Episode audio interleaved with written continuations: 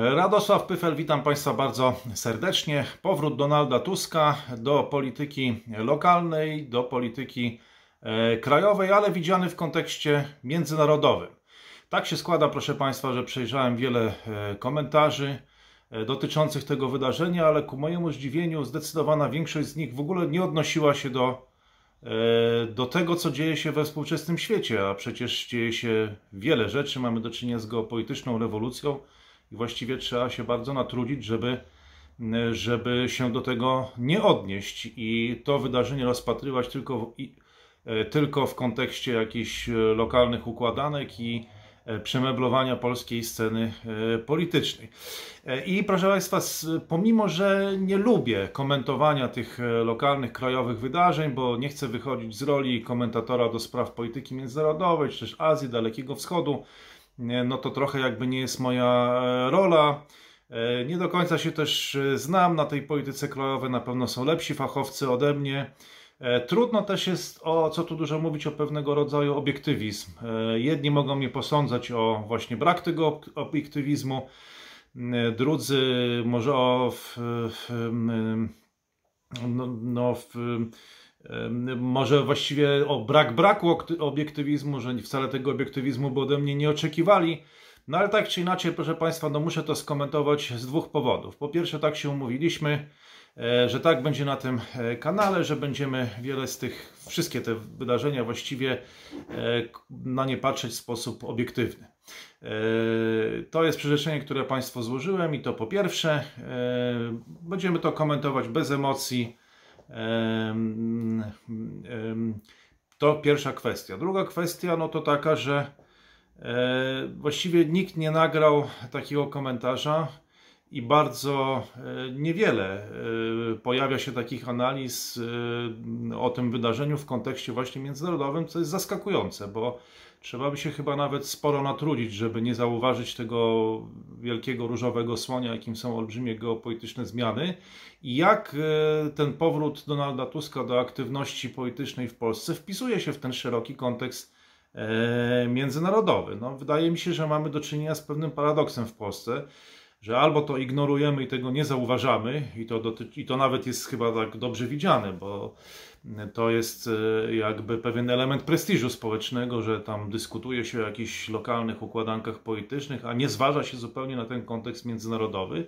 I to jest jakby jedna strona. A dramat polega na tym, że cała analiza e, czy komentarz, no to są jakieś zwulgaryzowane, uproszczone opinie o tym, kto jest tam czyim agentem, no i to właściwie nie wyjaśnia niczego. Moim zdaniem tylko mąci cały obraz, pojawia się to w jakiejś formie, formie pastiżu. W ogóle nie uwzględniamy to, co się e, na świecie dzieje, tylko wpisujemy, wykorzystujemy jakieś lęki, emocje. E, no ja rozumiem, że taka jest demokracja, taki, takimi jakby prawami rządzi się dyskurs e, publiczny, no ale muszą być jednak zachowane pewne miejsca, w których na poważnie dyskutujemy o, o polityce międzynarodowej, no bo inaczej to tracimy zupełnie E, zupełnie kontakt. No proszę Państwa, w związku z tym, że ja nie pełnię e, e, żadnej funkcji, żadnego stanowiska, no to też mogę się wypowiedzieć. No nie jestem też jakby osobą, która utrzymuje się z publicznych pieniędzy, no bo gdyby taka, nie wiem, z jakiegoś oficjalnego ośrodka próbowała coś dyskutować o tym kontekście międzynarodowym akurat w odniesieniu do tego wydarzenia, no to prawdopodobnie straciłaby pracę. No ja mam ten luksus, że Mogę to skomentować i mogę to skomentować obiektywnie, także w sytuacji takiej, kiedy nikt tego nie komentuje. I to był ten wstęp, którego Państwo bardzo nie lubicie, bo złościcie się, że są zawsze te długie wstępy, ale zawsze chcę być dobrze zrozumiany i też chcę zniechęcić e, wielu słuchaczy, bo ja nie, nie startuję w żadnych wyborach, ani nie zależy mi na zasięgach, a zależy mi na mm, takim naprawdę e, wysokiej jakości porozumieniu z tymi e, osobami, które ten kanał śledzą. I to jest już zakończenie tego wstępu. Państwo będziecie pewnie próbowali mi utrudniać to zniechęcanie i będziecie tam pisać w komentarzach, kiedy skończył, że to jest 4.30. No ale takie są zasady na tym kanale. Ten kanał nie dąży do tego, e, właściwie nawet dąży do tego, żeby tych widzów było jak najmniej, żeby byli to ci widzowie właściwi. Proszę Państwa, przechodząc do rzeczy, już po tym długim e, wstępie. Co oznacza powrót Donalda Tuska do krajowej polityki i w jakich aspekcie należy spojrzeć na to zjawisko? Dziewięć punktów. Po pierwsze, skończyła się dobra koniunktura międzynarodowa dla Prawa i Sprawiedliwości. Tu polecam komentarz e, z jesieni zeszłego roku, dlaczego Polacy kochają Donalda Trumpa. Polecam również komentarz z sierpnia 2020 roku o trzech psach w polskim myśleniu o świecie zewnętrznym. Załączam linki pod tym komentarzem. Już wtedy ostrzegałem i mówiłem, że dobra koniunktura się kończy. E, ubliżano mi, nazywano mnie zdrajcą, wycofywano wywiady e, ze mną czy rozmowy e, z różnych, różnego rodzaju mediów, a ostrzegałem, że wybory najprawdopodobniej wygra Joe Biden. Dzisiaj mamy taką sytuację, że no, wrogą administrację Stanów Zjednoczonych, czy będąca we wrogich relacjach z Polską, albo no powiedzmy, że w co najmniej nie najlepszych, brak ambasadora amerykańskiego, brak ambasadora e, chińskiego. Ta dobra koniunktura wyraźnie się skończyła. Można było temu próbować zapobiec, no ale tak się nie stało. E, po drugie, proszę Państwa, rewolucja geopolityczna no, zaczyna docierać do Polski. Nie da się uchronić czy też odizolować naszego kraju, naszej ojczyzny od tych zmian, które zachodzą we e, wszechświecie. I tutaj tak się składa, że przemówienie Donalda Tuska było całkowicie, całkowicie zbieżne z głównymi trendami e, w polityce międzynarodowej obecnie, a więc z polityką, chociażby polityką wartości Joe e, Bidena. I tak się składa, że ta zbieżność była dużo większa niż w przypadku programu Nowego Ładu. Donald Tusk wspomniał o zmianach klimatycznych, niewiele wspomniał o gender, LGBT, tam tylko mówił, zwróćcie Państwo uwagę w tym przemówieniu, że wspomniał mm, tylko o tym, że rząd obecny jest y, w, na wojennej ścieżce ze wszystkimi, w tym także z mniejszościami, ale użył tylko delikatnie tego słowa. Każdy w Polsce wie, że społeczeństwo polskie jest konserwatywne i no, PiS bardzo często wygrywał też te wybory, odwołując się do kwestii obyczajowych. Donald Tusk tutaj przemknął delikatnie, ale dużo mówił o zmianach klimatycznych Dużo mówił o praworządności, o takim pakiecie liberalnym, który dzisiaj jest no, lansowany przez Joe Bidena. Tak? Jest lansowany, jest powrót do polityki wartości, nie tylko do multilateralizmu, ale polityki wartości. Warto przeczytać sobie chociażby ostatni komunikat G7, co tam zostało zapisane, a potem odsłuchać przemówienia Donalda, nie Trumpa, tylko Tuska. E, I wiele z tych punktów się tak na dobrą sprawę e, pokrywa. E, no to o, może oznaczać jakąś formę właśnie już oddziaływania tego geopolitycznego na Polskę, która przestaje być takim krajem, który może sobie gdzieś autonomicznie wymyślać jakieś projekty typu Nowy Ład, zupełnie w oderwaniu od tego, co się dzieje e, w Europie i na świecie. E, to proszę Państwa po drugie. Po trzecie, no to też Ameryki nie odkryję, jeśli powiem, że to, co dzisiaj dzieje się na świecie, ta koniunktura, która się odwróciła, głównie z powodu porażki Donalda Trumpa e, i ofensywy także tej ideologicznej Joe Bidena, to będzie działać na korzyść Donalda e, Tuska. E, no co będzie działać? Będzie działać przede wszystkim to, że Prawo i Sprawiedliwość, czy Zjednoczona Prawica przestała się mieścić w geopolitycznej układance, jaka powstała i, i no i te rozmowy, które trwają, rozmowy trudne między USA i Niemcami, między USA i Rosją. No na pewno taka postawa Polski, która jest gdzieś takim obszarem e, właściwie nie, no, nie wiadomo, jakoś trzeba zrobić z tym porządek. Trzeba to jakoś uporządkować, trzeba to wpasować w nową wizję właśnie nowego ładu, ale już tym razem nie polskiego, ale międzynarodowego. I to może działać na korzyść Donalda Tuska, który tym swoim przemówieniem jakby wpisuje się idealnie w to, co gdzieś tam toczy się, o czym się rozmawia na forum G7 e, i, w, i, i, powiedzmy w, w tym trójkącie przede wszystkim, właściwie przede wszystkim między USA a Niemcami, ale też i Rosja tutaj te rozmowy również, e, również e, prowadzi. Czy będzie prowadzić, bo na razie no to był dopiero początek. To stworzyło, proszę Państwa, geopolityczną próżnię. Tak? Brak ambasadorów USA i Chin, bo najpierw porażka Donalda Trumpa, potem ta próba e, tutaj no, jakiejś ożywionej współpracy z Chinami, ale nie przyniosło to skutków. Chiny powiedziały, że są zainteresowane pragmatyczną współpracą opartą na wzajemnych korzyściach, a nie żadną geostrategiczną. Do tego strefa zgniotu między Czechami a Białorusią.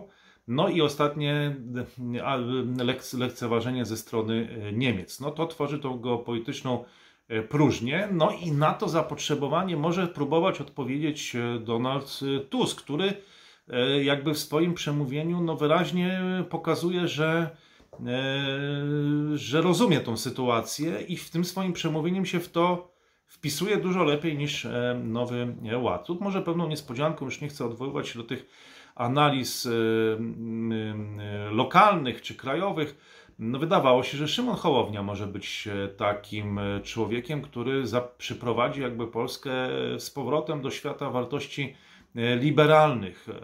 I wydawało się, że to przed nim otwiera się ta szansa, że on mógłby być tym liberalnym zamiennikiem Zjednoczonej Prawicy czy PiSu, no ale tutaj wydaje się, że to jest najciekawsze. Nie tyle tam media zajmują się jakimiś konfliktami w Platformie, czy Rafał Trzaskowski, czy Donald Tusk, ale wydaje mi się, że jeżeli już miałbym się odnieść do lokalnej polityki, to dla Szymona Hołowni to może być e, najciekawsze, e, najciekawszy ruch i pytanie teraz, czy Donald Tusk zostanie tym no, przejmie ten elektorat Szymona Hołowni i będzie tym, który będzie prowadził Polskę z powrotem w stronę wartości jakby liberalnych, e, które e, teraz są promowane, e, wskrzeszane przez Joe Bidena w ramach jego polityki wartości i G7 i całego świata zachodu.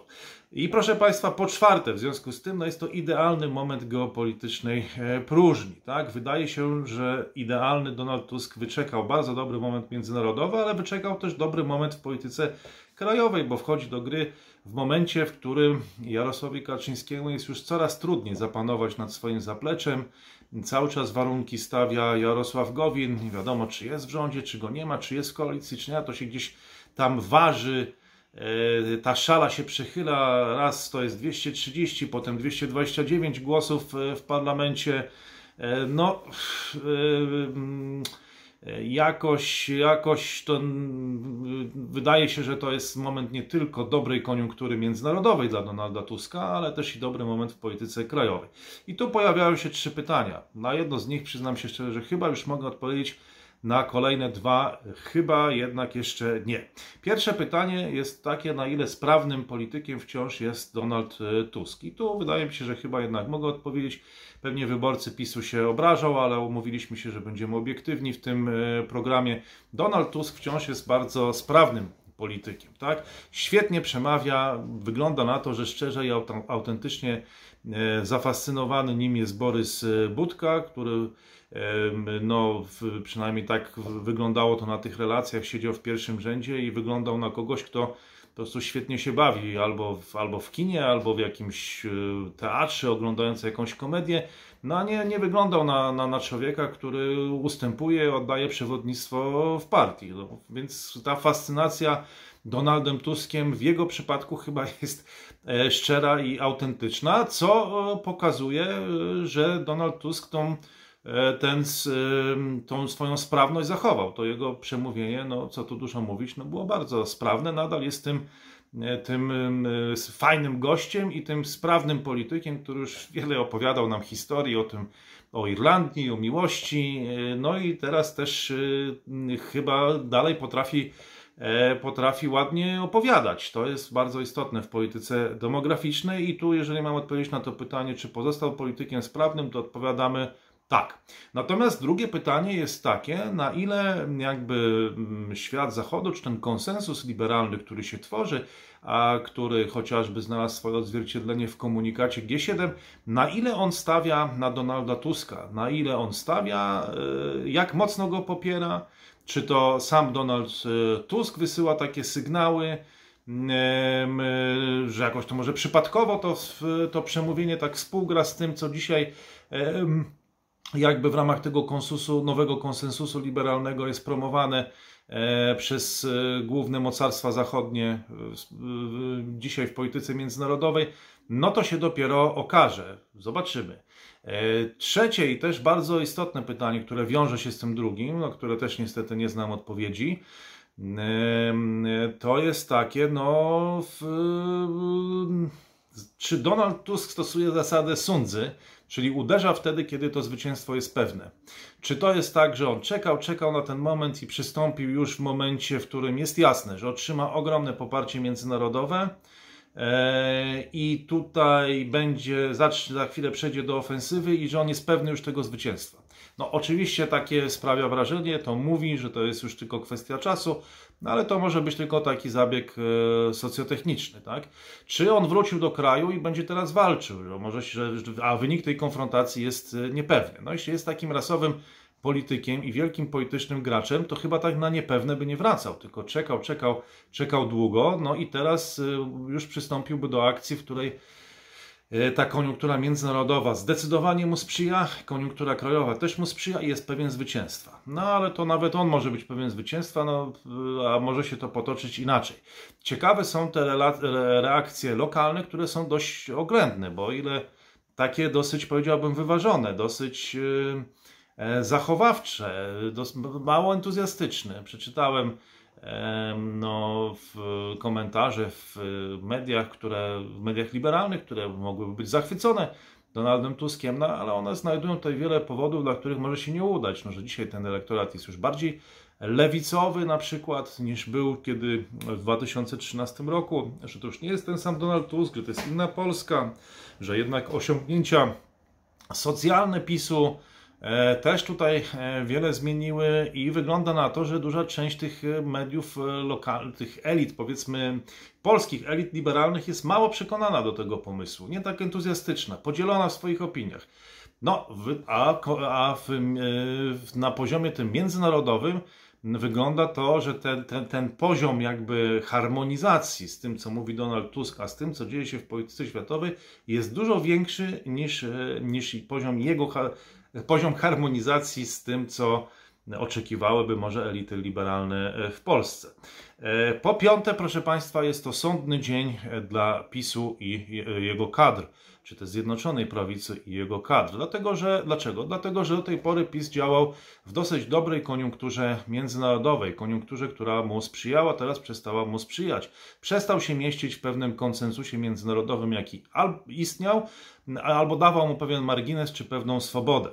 No to może oznaczać, że będzie musiał zostać dopasowany do tej nowej sytuacji międzynarodowej, E, I pytanie, czy no to zmieni się sam PiS, czy zostanie ten PiS y, e, zmieniony i jak na taką sytuację zareaguje aktyw, tak? Bo na razie mamy do czynienia z y, taką e, propagandową ofensywą Nowego Ładu, czy informacyjną, czy tą walkę z dezinformacją na temat Nowego Ładu. Nie wiem, czy mój komentarz to była ta dezinformacja, natomiast ja szczerze e, dzieliłem się swoimi no, e, tutaj e, odczuciami. To oczywiście też nie będzie miało znaczenia żadnego w przypadku tej oceny. Natomiast taka ofensywa została podjęta. No i pytanie, no, w, w, w, jak w sytuacji niesprzyjającej teraz ten aktyw sobie poradzi, poradzą sobie te kadry, no bo dotychczas to było dosyć łatwe, po prostu mówiono o tym, że Donald Tusk jest agentem Angeli Merkel, no tu też będzie pewna trudność, bo Angela Merkel już jesienią odchodzi, więc nie wiem kto teraz będzie tym oficerem prowadzącym Donalda Tuska, no ale jest oczywiście dobrze wpisujący się w polską mapę mentalną jeszcze ta kwestia stronnictwa pruskiego, na czele którego E, miałby stać właśnie tutaj podopieczny Angeli Merkel, wkrótce już e, jakiegoś kolejnego kanclerza. E, no ale to tworzy tw taka sytuacja końca tej koniunktury tworzy jednak dwa wyzwania. No po pierwsze, po pierwsze no to jednak Musi być coś więcej niż tutaj odsyłam do tego komentarza o Marcinie Najmanie, który komentował wybory w Stanach Zjednoczonych. No to musi być jednak innego rodzaju formuła intelektualna, tak? No jednak te opowieści o agentach, o, tym, o tych jakichś spiskach, to po pierwsze może trafić tylko do twardego elektoratu. E, do twardego elektoratu. Problem polegał na tym w przypadku właśnie tej miłości do Donalda Trumpa, którą komentowałem jesienią, że uwierzył w to sam aktyw. Tak? Jest takie chińskie powiedzenie, że zakładaliśmy maski, a na końcu, na końcu sami w to uwierzyliśmy. Więc jest to, jest to wielkie wyzwanie, bo w sytuacji sprzyjającej koniunktury, no to łatwo jest prowadzić czy propagandę, czy politykę zagraniczną. Wszystko jest łatwe. Natomiast w sytuacji, w której jest się pod presją e, rywali e, spoza granic, tak, i jeszcze wewnętrznie, albo jeszcze w połączeniu to jedno z drugim, to tworzy zupełnie nową sytuację, więc obawiam się, że te narracje o agentach e, niemieckich mogą nie wystarczyć. Tu trzeba będzie trafić także nie tylko do swojego żelaznego elektoratu, ale wyjść zupełnie nowymi, nowymi narracjami, zrobić to pod presją międzynarodową. No ale dobrze, no nie chcę być już taki może zadufany w sobie, czy sprawiać wrażenie człowieka, człowieka aroganckiego, ale też, proszę Państwa, nikt nie miał do mnie pretensji. No ja w sierpniu i w listopadzie mówiłem, że to nie ma sensu. Wszyscy w Waszyngtonie mówili, czym to się skończy. No, postanowiliśmy opowiadać sobie jakieś bajki, w które na dodatek uwierzyliśmy. No i dzisiaj jest jak jest, a jest Donald e, Tusk. E, więc po, po piąte, sądny dzień dla PiSu i jego kadr. Po szóste, to także, proszę Państwa, klęska, no jednak umówmy się, trochę Platformy i trochę Polski. Bo jeśli Donald Tusk by wygrał, gdyby wygrał, no to wygrałby tylko dzięki sobie. E, pokazałby e, e, taką miałkość kadr, bo jeśli nie było Donalda Tuska, no to, no to co właściwie zrobili? No jednak przegrywali cały czas z PiSem, ze Zjednoczoną Prawicą i takie osobiste zwycięstwo Donalda Tuska byłoby złą wiadomością dla Polski, czy przede wszystkim dla Platformy, ale też dla Polski. Dlaczego? No dlatego, że pokazywałoby niedojrzałość kultury politycznej, bo, świat, bo że decydują personalia, decydują cechy osobiste, że to nie jest jakby, nie wiem, jakiś jakiś jak zakumulowany jakiś intelekt, jakiś polityczny know-how, e, jakaś wizja, struktura, no tylko to jest to, że jest po prostu fajny facet, który opowiada fajne historie, jakiego nie ma, no to się wszystko sypie, jak on wraca, od razu już tam w ogóle nawet zmienia się statut, okazuje się, że można zmienić statut i to wszystko też już w ogóle jest bez znaczenia w partii, która się nazywa obywatelska, no i on tu swoimi cechami osobistymi e, w ogóle całkowicie zmienia scenę polityczną w Polsce. No to po pierwsze by świadczyło źle o Platformie, a po drugie też no, świadczyłoby słabo, e, słabo o Polsce jako, e, jako kraju. No ale to jest taka troszkę uwaga na marginesie. Bowiem po siódme, proszę Państwa, tym razem i tutaj troszeczkę uderzę w patetyczny ton, Chyba, znaczy chyba, na pewno chodzi, po prostu chodzi o coś więcej niż spór personalny czy wizerunkowy. Tu nie chodzi o słupki sondażowe, tu chodzi o coś więcej. To jest fundamentalny spór o wizję e, Polski. To także coś więcej niż dopasowanie Polski do układanki geopolitycznej, gdzie teraz Polska przestała pasować i próbuje e, e, jakoś organizować sobie czy układać wydarzenia w kraju w taki sposób, który nikomu już nie odpowiada. E, no i dlaczego to jest spór o coś więcej e, niż, niż wizerunek, niż spory personalne, czy, czy dopasowanie Polski do układanki geopolitycznej? Dlatego, że Jarosław Kaczyński i Donald Tusk no to in i yang polskiej polityki. Można zarzucić Jarosławowi, nie można zarzucić Jarosławowi Kaczyńskiemu na przykład, że nie ma wizji. Można mu zarzucić, że y, tą wizję traktuje instrumentalnie albo że jej nie realizuje, chociaż akurat programy socjalne e, zrealizował i rzeczywiście uczynił Polskę socjalną i solidarną. Tego mu odmówić nie można, ale wiele innych rzeczy zrealizowanych e, nie zostało. No, zrezygnowano na przykład z modernizacji Polski, czy z tego developmental state azjatyckiego, co obiecywał premier Morawiecki w swoim planie. Mieliśmy być jak azjatyckie tygrysy. Nawet kiedyś padło takie określenie, że mieliśmy być jak Chiny. No, okazuje się, że udało się zrealizować tą część socjalną, czy mm, mm, mm, solidarnościową, tą modernizacyjną. Tak, e, niekoniecznie, natomiast nie można zarzucić Jarosławowi Kaczyńskiemu, że tej wizji nie ma. Natomiast Donald Tusk e, akurat e, właśnie jest, jest totalnym, jest zupełnym przeciwieństwem, bo on oficjalnie mówi o tym, że kto ma wizję powinien udać się do lekarza i jego no, ambicją w polityce jest to, żeby być fajnym, fajnym gościem. E, ale tak się składa, że z kolei Donald Tusk, e, mimo że nie jest politykiem, który ma wizję albo się do tej wizji przyznaje, to może ją zrealizować. To może ją zrealizować i tą wizją będzie przyłączenie Polski do świata liberalnego, do świata wartości właśnie, świata LGBT, świata gender, świata praworządności, świata zmian klimatycznych, e, świata liberalizmu, nowego konsensusu liberalnego. I w tym sensie Donald Tusk może być fajnym gościem, który będzie mówił o tym, że kto ma wizję, to powinien iść do lekarza i nie będzie żadnym wizjonerem w stylu, no już nawet nie Deng Xiaopinga, ale na skalę powiedzmy Chin czy Europy, ale na skalę Polski, tak jak Jarosław Kaczyński, no jest jednak politykiem, dla którego wizja jest ważna E, no, e, ale tą wizję może zrealizować. Ona będzie miała ogromne konsekwencje, e, dlatego że Polska znajdzie się po stronie obozu liberalnego, czyli nie będzie już motywu reformowania Polski, modernizacji, planu Morawieckiego, to będzie raczej wizja adaptacyjna, to będzie model dostosowawczy, to będzie ta rezygnacja z tego.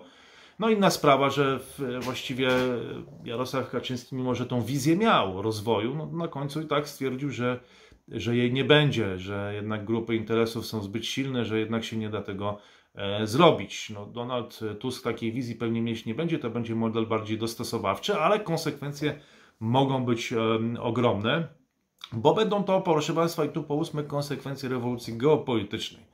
E, Nowy Ład był taką próbą, moim zdaniem, która E, próbą pewnej wizji politycznej, która miała przejść obok tych globalnych zmian.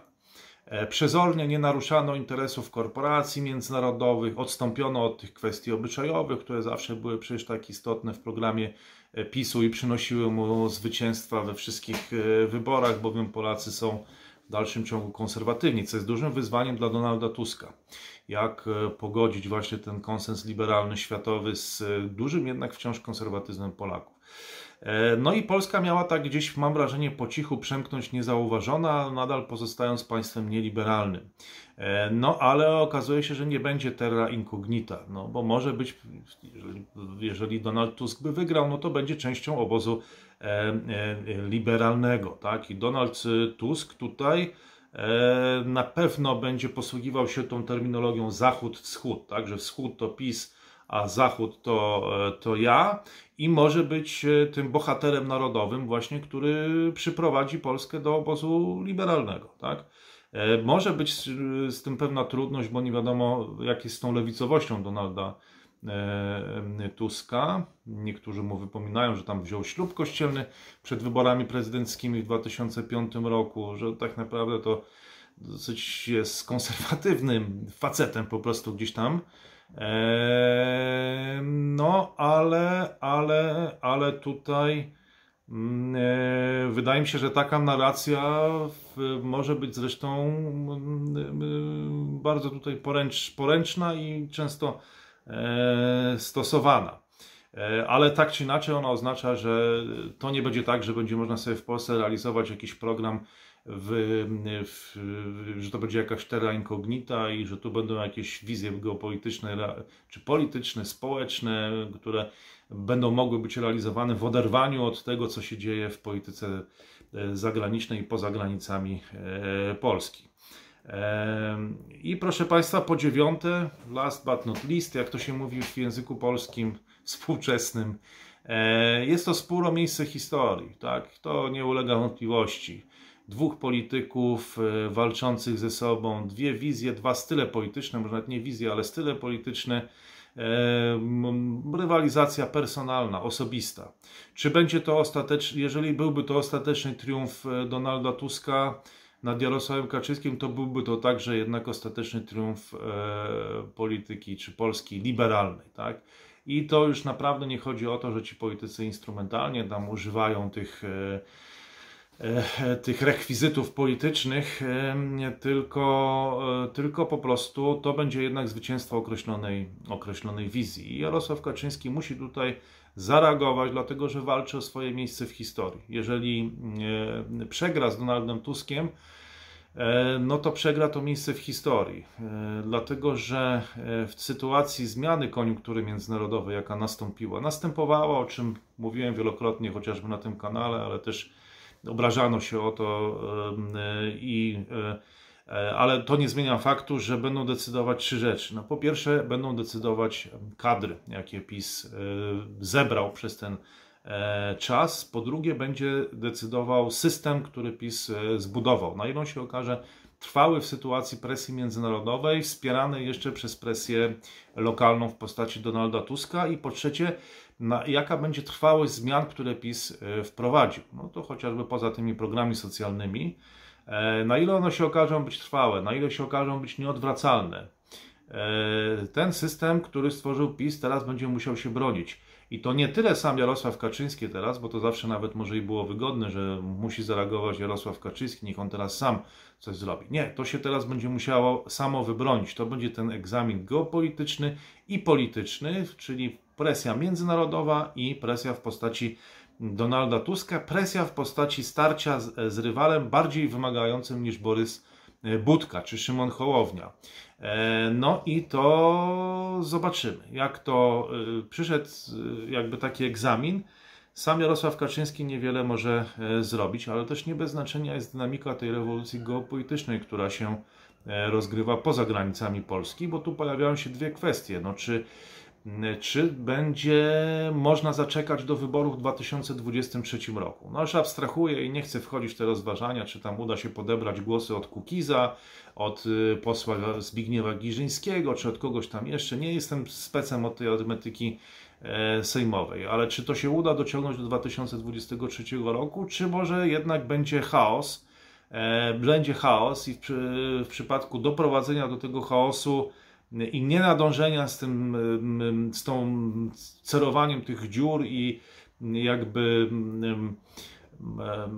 no, radzenia sobie z tą arytmetyką sejmową, nadążaniem za tą koniecznością budowania arytmetycznej większości.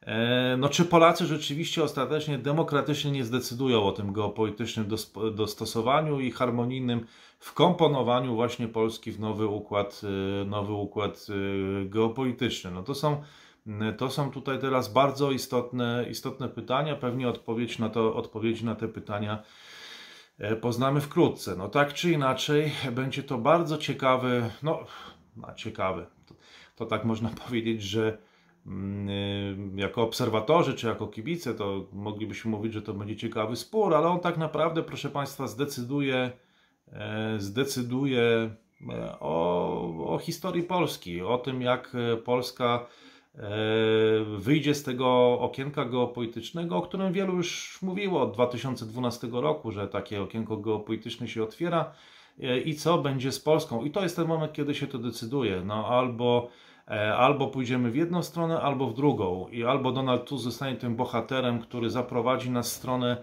obozu liberalnego, albo Jarosław Kaczyński zrealizuje swoją e, wizję, mm, no, albo, no, albo i nie, albo nie do końca ją zrealizuje, no ale w każdym razie e, to się, to się, to się teraz będzie, e, będzie rozstrzygać. W każdym razie pojawił się przeciwnik, z którym można przegrać. Ma on za sobą Zachód rozumiany jako wspólnota wartości, ale nie tych z czasów Jana III Sobieskiego czy Mieszka I, ale wartości współczesnych e, zachodnich, czyli LGBT, e, gender, zmiany klimatyczne, praworządność, liberalizm. E, to jest przewaga Donalda Tuska. Zobaczymy na ile, na ile się to zda, na ile mocne poparcie otrzyma i na ile rzeczywiste. I no, jeśli tak się stanie, to ta przegrana strona, jedna albo druga, może już nie mieć czasu odpowiedzieć. Może już nie mieć czasu odpowiedzieć Jarosław Kaczyński, tu szczególnie E, zaimponował, zaimponuje historykom na pewno jako postać, która potrafiła czekać długo, potrafiła czekać i wychodzić z beznadziejnych sytuacji. No pytanie, czy teraz już, e, czy starczy czasu, gdyby, gdyby teraz e, do tej porażki doszło, czy starczy czasu, żeby to zareagować, czy jednak ostatnie słowo tutaj będzie należeć do Donalda Tuska. No, ale niezależnie od tego, niezależnie od tego sporu personalnego, który na pewno rozpala emocje, E, Polaków i pewnie będzie rozpalać emocje historyków, no to mamy do czynienia jeszcze z. E, no przede wszystkim, czy Polsce starczy czasu? No bo wydaje mi się, że już nie starczy, że to już jest ten moment, kiedy decyduje się to, jak dla nas e, zakończy się to otwarcie, to, że to okno geopolityczne już się zamyka, no i że z jakim skutkiem się ono zamknie, to, to ten finał jest już, jest już bliski i za chwilę go poznamy.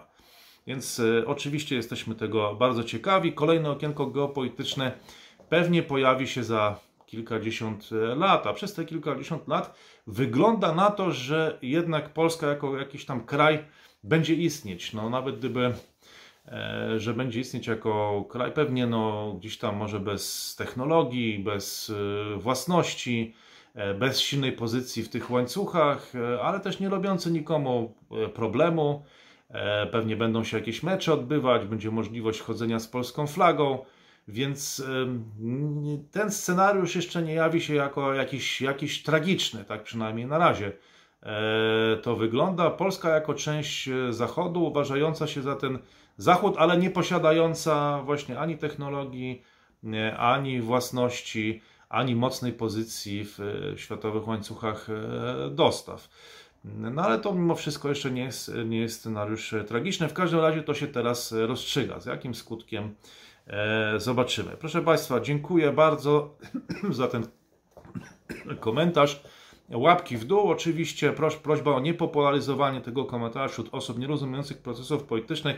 Tam będzie mocne granie na emocje, e, właśnie na te takie mapy mentalne polskie.